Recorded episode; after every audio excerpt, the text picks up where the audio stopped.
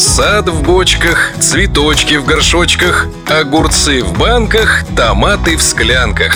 Во всем порядок и уют. Как сделать так, расскажем тут. Цветная капуста содержит немало витаминов и полезных минералов, поэтому она заслуживает того, чтобы занять некоторое место на вашем огороде. Чтобы ваши усилия на ее выращивание были потрачены не зря, сегодня я расскажу о некоторых секретах правильной агротехники цветной капусты. Полезно знать. Будьте готовы к тому, что цветная капуста потребует тепла, плодородного грунта, а также достаточно влажности воздуха и почвы. Начнем по порядку. Хороший совет. Если речь идет об отапливаемой теплице, то начинать сеять ее можно в конце декабря. В марте можно переходить на открытый грунт. Заканчивается сезон высадки цветной капусты в конце июля, начале августа. Что интересно, последний урожай можно доращивать уже в подвалах при температуре около нуля. Капусту подвешивают корнями вверх или выращивают в траншеях. В течение месяца она еще будет набирать массу. Дельный совет.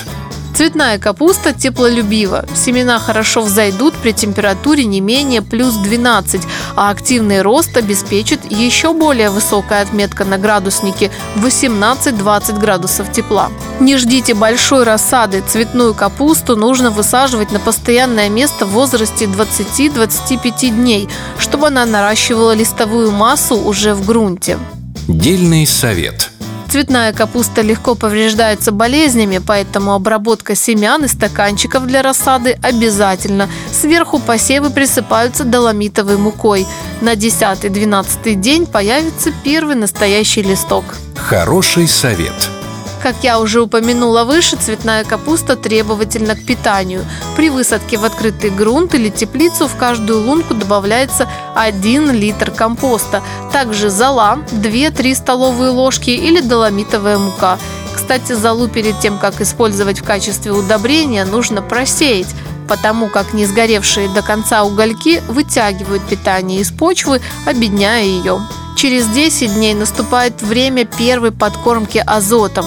Через еще 10 дней процедуру следует повторить. На стадии образования кочанов проведите поверхностную подкормку микроэлементами. Это бор и марганец. Разведите по инструкции и сделайте две такие обработки. Пользуйтесь несложными хитростями и получайте большие хорошие урожаи. Я желаю вам удачи в ваших огородных начинаниях и, конечно же, успехов.